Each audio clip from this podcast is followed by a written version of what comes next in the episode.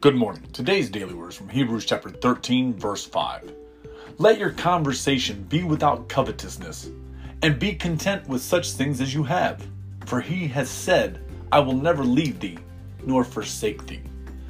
Know that God is always with you. When you've received him as Lord and Savior, he is with you forever. He doesn't leave you, but you could leave him. Don't be disheartened or discontent with what you don't have, look at what you do have and simply say, Thank you, Lord. Because it is the Lord that is taking care of you, because He's not forgotten you, He's not left you, He's not going to. He will be with you for eternity. Thank Him, not just for the things that you have, but also for the things that you don't. Remember that Jesus loves you, and so do I.